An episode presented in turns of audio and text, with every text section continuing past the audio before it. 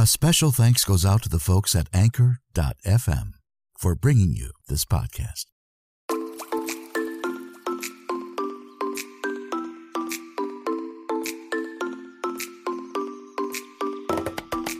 Coming to you almost live, it's time once again for Tom Reads Your Story, the podcast that reads from your social media posts, online articles, and sometimes a surprise or two.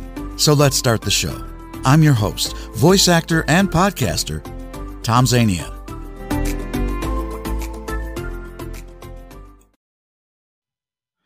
Hello, everyone, and welcome back to Tom Reads Your Story.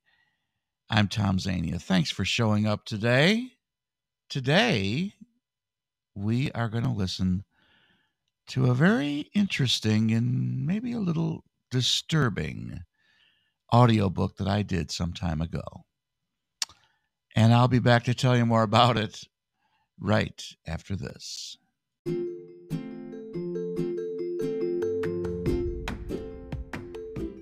Hi, I'm Tom Zania. Thanks for joining me for the spoken word podcast, Tom Reads Your Story. I'm just taking a short break to tell you about the professional voiceover services I have to offer. If you are looking for someone to voice your audiobooks, YouTube videos, commercial, or IVR projects, I hope you'll take a few minutes after the podcast to check out my website for more information. Just visit www.tomzvoices.weebly.com. I can answer any questions you may have. And now, back to the podcast.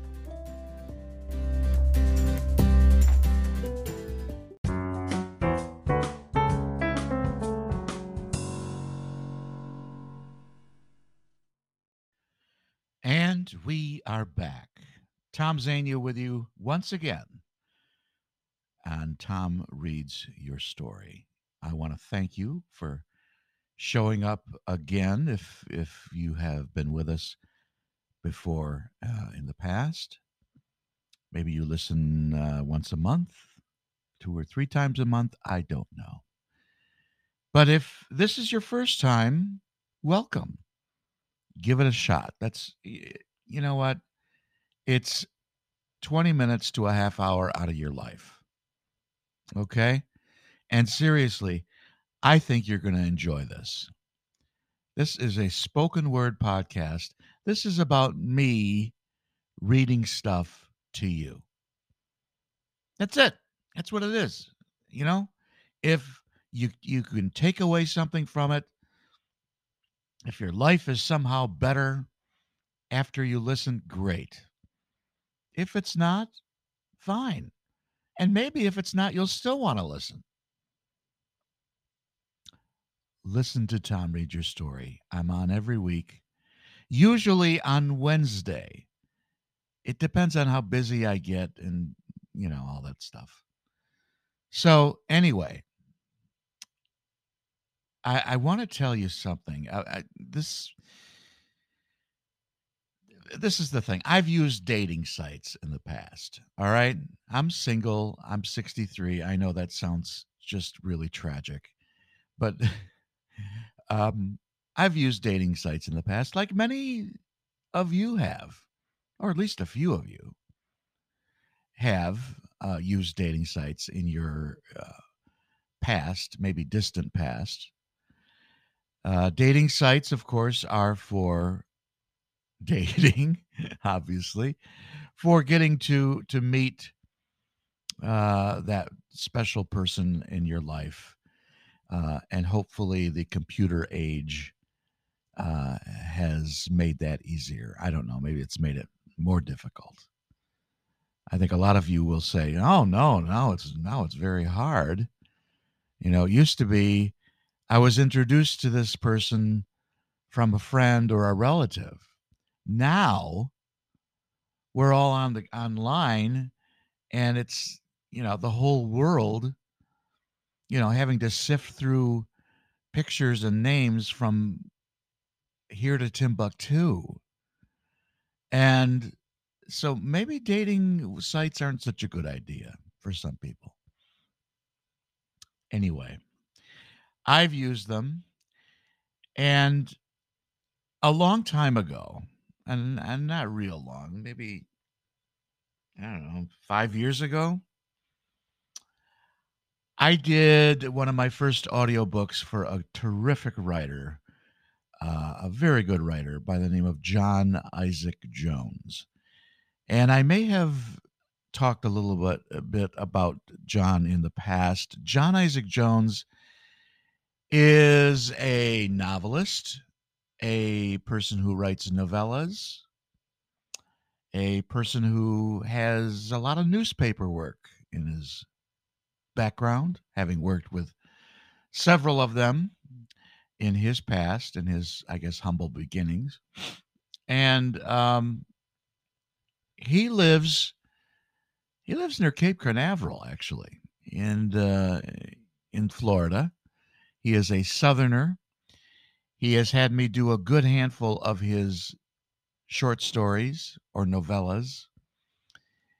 And he always wants me to use that kind of talk like slow southern drawl is uh, you know the way he that's what he wants and that's what I gave him.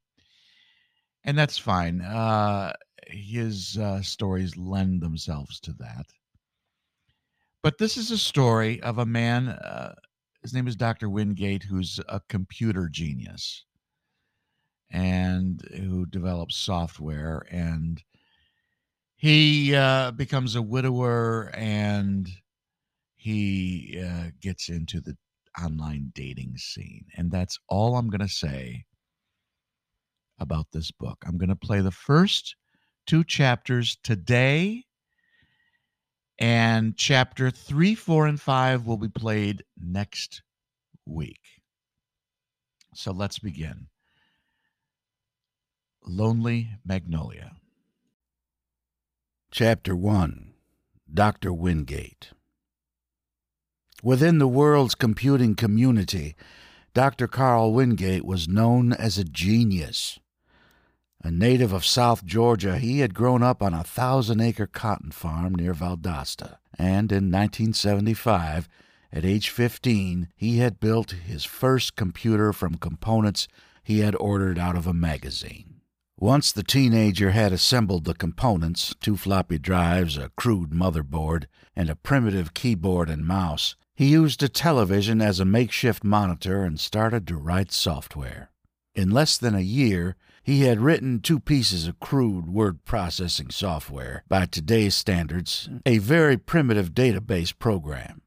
Six months later, he sent a letter to the company that manufactured the components and explained he had written a new operating system for the computer, which was not only more efficient, but faster than the current one. Two months later, the company said they wanted to buy his new operating system and sent him a check for $2,500. After graduating high school, young Carl enrolled at the Georgia Data Processing Institute in Atlanta to study computing. From the very first day, he took the university by storm. In the college computer labs, he began research to determine optimal combinations for matching central processing unit speeds and addressable memory. During his third year, he wrote a white paper on the subject, Wingate's Theory 1, which was hailed around the world as a major breakthrough in computing technology. The following year, his theories were expanded in another white paper, Wingate's Theory 2, and shortly afterward, its precepts were adopted by hardware manufacturers throughout the industry. Upon graduation, he founded Wingate Solutions, a hardware manufacturing firm near Atlanta which became a major player in the computing industry in only two years. After the third year, however, Dr. Wingate felt he should change direction. While he loved hardware, he felt software was a vaster, more extensive endeavor than its counterpart. Hardware was cold and inanimate, he felt, whereas software, like language literacy, was an infinite world to be explored in all of its various multifaceted ramifications. Essentially, he saw the study of computer software as an extension of human action. Anything human beings could do with their hands or their minds could be done with software, he felt. So, the following year, he retooled Wingate Solutions to become a software manufacturing firm. In only a few months, hundreds of programs, word processing, spreadsheets, databases, and operating systems, the main program that controls all other applications, were pouring out of the company. Over the next 10 years, Wingate Solutions became the premier software manufacturer in the world. And in 1992, the company's brochure bragged, There is no computer on earth that doesn't have a Wingate program on its hard drive.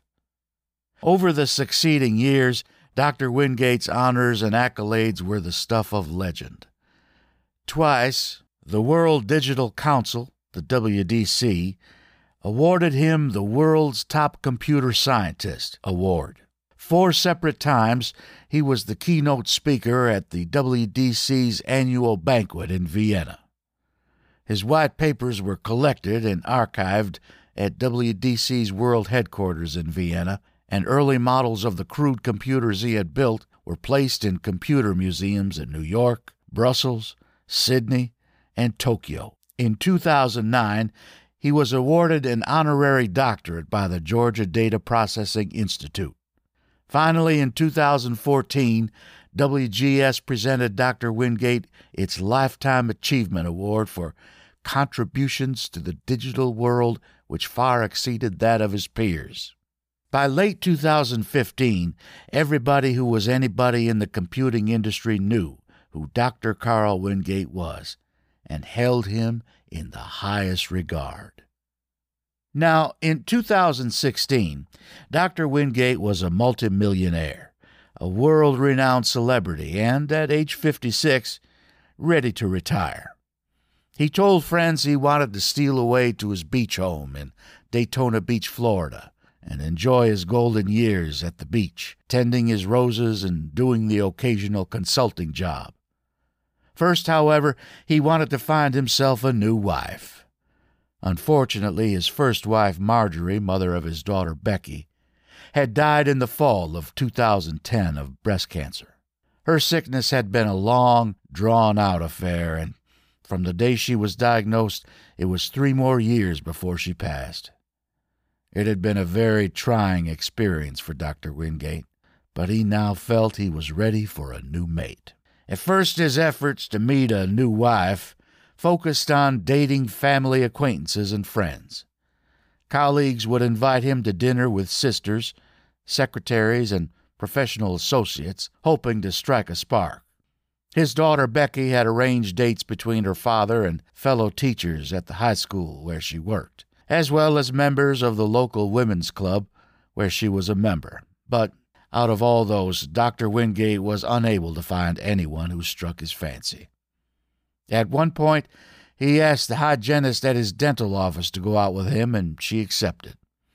On the date, however, he was bored silly.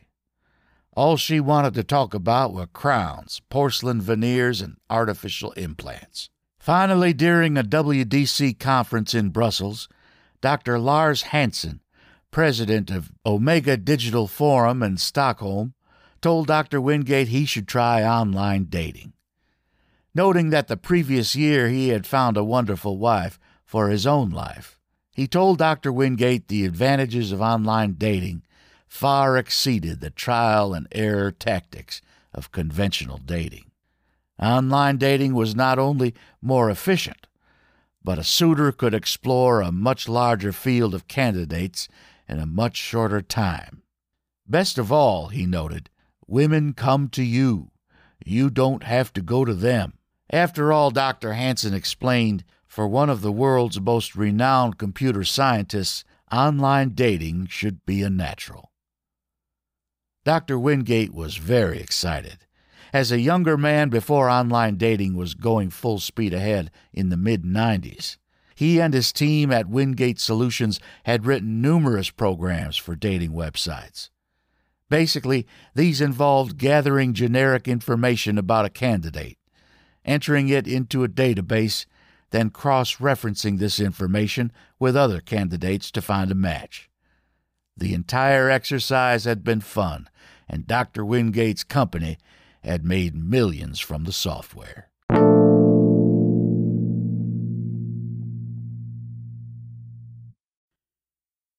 Chapter 2 Lonely Magnolia so, in early 2016, Dr. Wingate decided to take the plunge into online dating. In his online searches, he quickly discovered there were websites that offered women of virtually every imaginable race, nationality, or ethnicity he could imagine. Names of the websites included Asian Cupid, Latin Love, Chocolate Romance, Sexy Seniors, Russian Romance, and the list went on and on. Dr. Wingate, being the native Southerner he was, knew he wanted a Southern woman. Thus, he refined his search to dating sites that featured primarily women in the southern United States. Finally, after numerous searches, he decided on a site called Southern Singles, based in Miami, which claimed to have the largest database of beautiful Southern women in the USA. As he scrolled through the listings of candidates featured on the introductory pages, he saw page after page of beautiful middle aged Southern women. Satisfied this was the avenue he wanted to pursue, Dr. Wingate pulled out his credit card, paid the $69 six month fee, signing on for the site's Platinum Plan. Once he was officially a member, he set about creating a profile. He dubbed his profile Computer Pro, then began to answer the multitude of required questions. There were questions about age, profession, likes and dislikes, marital status, hobbies, children, pets, and similar such inquiries a prospective mate could be interested in knowing. There were miscellaneous questions such as favorite color, pet's name, and zodiac sign. He listed his hobbies as reading, growing roses and tomatoes, and repairing personal computers. Finally, after his profile was created, he uploaded a photo to the site. It was a picture made five years earlier at a computer conference in Nashville in which he was a bit tipsy, but he felt no one would actually notice or care. Finally, he came down to the nub of the project describing his ideal woman. From the first, he had a clear idea as to the look and personality traits he was seeking in a potential spouse. First, he jotted down notes, then thoughtfully wrote them out. Finally, satisfied he had sufficiently described the woman of his dreams, he copied and pasted the text into his profile's Ideal Woman field. It read, I am a professional computer consultant seeking a Southern woman, aged 40 to 50, who is intelligent, thin, has a sense of humor, and loves to cook Southern food. No smokers, please. An interest in gardening is a definite plus. As he reread the statement, he pursed his lips in satisfaction. Finally, feeling he had sufficiently cast his bread upon the waters, he decided to wait. That afternoon, he was going deep sea fishing with friends, and that night he had dinner plans with his daughter and her husband at a restaurant in Daytona Beach. So he decided to leave his search for a new mate until the following day. The following morning, as soon as Dr. Wingate was out of bed and had coffee, he sat down and fired up his computer. Immediately, he went to the Southern Singles website to check his mail. There were nine replies. Of the nine, he knew immediately there were several in whom he had no interest. One woman, profile name Motorcycle Mama, age 48, from Mississippi, said she was seeking a fun loving man who liked to go camping on motorcycles. The note she left read, What kind of Harley do you own? Immediately, Dr. Wingate deleted Motorcycle Mama from his list. There were several others he dismissed quickly. There was Cute Realtor, a 46 year old recently widowed real estate broker, Me and My Guitar, a 48 year old aspiring folk singer, and Daffy Daphne, a 42 year old dark haired woman with a sinister look who said she believed she was Imogene Coca in another life. Finally, after more than an hour, Dr. Wingate had trimmed the list down to four candidates that he deemed suitable. They were Classy Lady, a retired businesswoman who said she was seeking a wealthy man to travel the world with her. Next came Miss Fitness, a yoga instructor and health enthusiast who said she'd like to eat raw eggs and run two miles every morning before breakfast. Dr. Wingate laughed. Next on the list was Ready to Start Over, a 47 year old woman with a pretty face and sad eyes from South Carolina who said she'd been recently widowed. Finally, the last candidate was Lonely Magnolia, a 42 year old secretary from Savannah, Georgia, who said she was divorced and looking for new friends. Dr. Wingate immediately deleted Miss Fitness. There was no way he was going to get up and run two miles every morning before breakfast. Then he turned his attention to Ready to Start Over.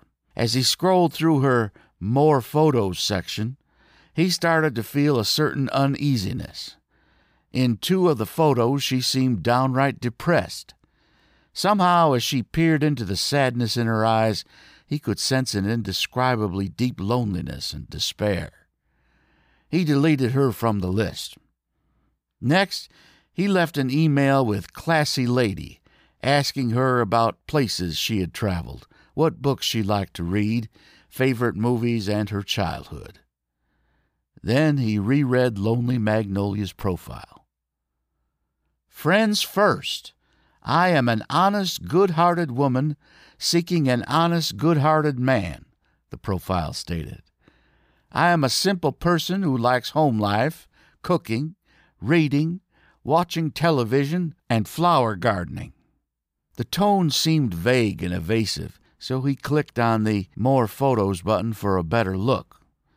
There he found several more photos.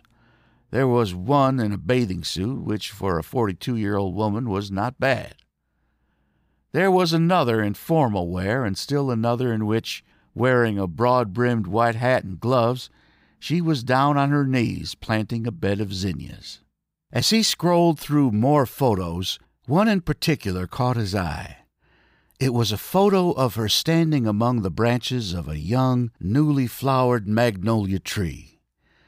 Once he enlarged the shot to full screen, he could now see her facial features up close.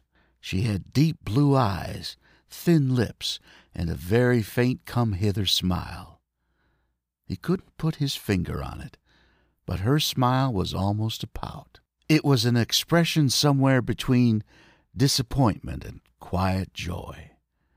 Somehow, as he peered at her smiling face, perfectly framed by the soft pink magnolia blossoms, he was taken in by the quaint charm of the image. Nice, he thought. Very nice. I'm going to have to dig deeper. Moments later, he was typing an instant message to Lonely Magnolia, explaining he had read her profile, liked it, and wanted to chat. First, however, he asked that she read his profile to determine if she had an interest in him. Finally, Satisfied he was making headway in his pursuit of a new woman for his life, he shut down the computer. That afternoon, he went to the beach alone. That night, he had dinner with his daughter. When he returned home later that night, he had an email from Classy Lady and Lonely Magnolia. Instantly, he opened Lonely Magnolia's email. Good evening. I am happy that you have shown an interest in me. Upon reading your profile, you seem like a very intelligent, interesting man. This afternoon, I am going to a Daughters of the Confederacy meeting, and tonight I plan on playing bridge with some friends. Tomorrow night, however, I'll be on the Southern Singles website around 7, and if you are available, I would be very happy to chat with you. Looking forward to meeting you. Thanks for the interest. Lonely Magnolia. Dr. Wingate smiled. There was an innate warmth and cordiality to the message. He liked her easy felicity with words. That was a mark of intelligence. He would make it a point to be online tomorrow night at 7. Moments later, he deleted the email from Classy Lady without having read it. He had no further interest. Shortly before seven the following night, Dr. Wingate logged in to his Southern Singles account. Moments later, he opened a chat window with Lonely Magnolia. It was 6:58, and then their first online chat began. Good evening. Good evening. How are you? Fine. And you? I'm fine. I'm pleased to meet you here. You say you're 56? Yes. Is that your true age? Yes. Is that too old? No. Age is just a number to me. I judge people by what's in their heart, not by their age. Lots of men on this website lie about their age. And you live in Florida? Yes near Daytona Beach. That's nice. I've never spent any time in Daytona, but I've passed through there a few times. It seemed like a lovely place. I've heard the beaches are very nice. Oh, yes, some of the most beautiful white sand beaches in the world. Long pause. I'd like to make one thing clear from the start. I want us to be friends first. Friends before we talk on the telephone or meet. I really don't want to jump into anything. That's okay, I understand. If the relationship grows and we decide to meet face to face, then I'll give you my phone number and we'll see how it goes. That's fine. How long do you want to give it? Three months? That's plenty of time to see if we're a good match or not. I'll agree to that. Long pause. Do you have a camera? If you had a camera, we could see one another as we chat. No, I don't have a camera. Even if I had one, I wouldn't know how to connect it up. All that stuff is so complicated and expensive, I can't afford it. Long pause. Dr. Wingate didn't want to ruffle any feathers. Yes, I understand. So you're a computer expert? You have your own company? Yes, I'm the owner and founder of Wingate Solutions. Over the next hour, they chatted. Her real name was Sadie Collins. She was a secretary at an insurance company in Savannah and had grown up on a farm just outside Waycross. Divorced for two years, she had no children and was looking to be married again. From the information she had provided, he gathered she led a quiet suburban life in the old district of Savannah, working, tending her flowers, reading, and playing bridge with friends. As he reviewed their initial conversation, he felt she was a little standoffish, but that was to be expected. Like her, he didn't want to rush into a relationship. Actually, he would have been very skittish if she had thrown herself at him. He was afraid of women who were too aggressive. All in all, he was happy with the start. When he shut down his computer that night, he made a note on his personal calendar. It read, March 3, met Sadie. In many ways, Dr. Wingate had not had a lot of experience with women. As a child, he had not been close to his mother. With a husband and five children to care for, his mother was always busy working on the farm. During his teenage years, he did have a close relationship with his older sister Alma for a while, but after she married at age 16, it ended abruptly. When he finished college, he had met Marjorie on a double date. After only four months, he proposed and they were married two weeks later. During those days, the primary focus of his life was computers and women and family matters took a back seat to his professional life. If truth be told, he had rushed into marriage with his wife Marjorie, but after Becky was born, he knew there was no turning back. Until now, he had never had the time or taken the time to develop a close relationship with a woman. Now he had the time. Dr. Wingate didn't want to appear overly anxious to speak with Sadie again, so he waited a day. Two nights later, when he logged in and opened a chat window, he didn't have to wait long. They began their online conversation. Carl, how are you? Fine. And you? Feel good tonight. What did you do today? This morning I attended to my tomatoes. They're doing so well. You know, here in Florida, if you put anything in the ground, it will grow. This afternoon, I went to the beach and read one of my colleagues' white papers on super algorithms. Super what? Algorithms. Algorithms are a set of self contained actions which must be performed to achieve certain tasks in computer programming. Algorithms perform calculation for data processing, and automated reasoning tasks. It's all very complicated. Long pause. Phew! All of that is way over my head. Let me ask you a question. Why would a man as complicated as you be attracted to a simple woman like me? I mean, I'm not really simple. I've been to college and I traveled the world when I was married. But I'm not nearly as educated or intelligent as you. I don't have anywhere near the kind of intelligence you have. To be perfectly honest, I'm at a point in my life where I need simplicity. I have fought the world for financial and professional success long enough. I'm ready to take it easy for a while and do simple, uncomplicated things. Long pause. That's a good answer. A very good answer. Over the next hour, they chatted about their childhoods growing up on a farm. She recalled how her mother would send her to the garden to cut a mess of okra, and how the little whiskers on the okra would sting her fingers. He explained that every September, when it was time to pick corn, the little whiskers on the corn shucks would cause him to itch, and he would be scratching his arms for days after picking corn. They discussed milking cows, planting watermelons, and hauling hay. My life on the farm was so long ago that now it's like a dream. I wouldn't trade anything in this world for having grown up on a farm. But now that it's ended, I wouldn't go back.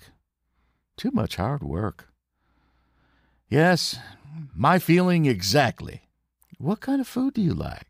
As southern as you can get fried chicken, green beans, mashed potatoes, and gravy with biscuits. What's the old saying? You could take the boy out of the country, but you can't take the country out of the boy. Long pause. Do you like to cook? I'm an excellent cook. I learned to cook with my mother. I make a great pot of hopping john with sweet cornbread. Years ago, my mother taught me how to overcook the black eyed peas so the pods break apart and the hopping john is soupy. I like to eat it with fresh scallions and Texas hot sauce. Dr. Wingate could feel his mouth watering. My God, I think I love you. oh, when we start dating, I'll have you over one night for a batch. Suddenly, Dr. Wingate's mind flashed on a scene in which he was seated at a beautifully appointed southern table with Sadie seated across from him. He was unfolding his napkin, preparing to dig into an old fashioned southern meal of hopping john and sweet cornbread. In his mind's eye, he slowly stirred the soupy concoction with a spoon then delicately selected the correct combination of black eyed peas and bits of bacon and onions to create the perfect bite. Then, as he began chewing, he followed the initial spoonful with a bite of sweet cornbread. For a long moment, he savored the delicate flavor as the taste sensations rolled across his palate. He felt like he had gone to heaven. My, my, you are such a talented person. I'm surprised some man hasn't snapped you up as a wife before now. I'm in no hurry to get married again. I've had some offers, but like I told you, I want to take it slow and easy before I jump into marriage again.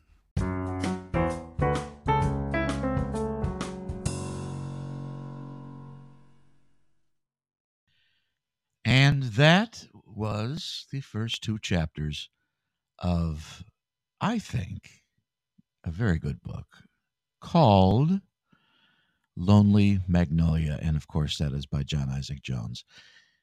And that brings us to the end of yet another episode of Tom Reads Your Story. We will listen to chapters three, four, and five of Lonely Magnolia next week. Portions were pre recorded. Tell your friends if you enjoyed your visit today, because we're always looking for new ones. Thanks, Anchor.fm. I greatly appreciate this opportunity. Until next time, take care, everyone.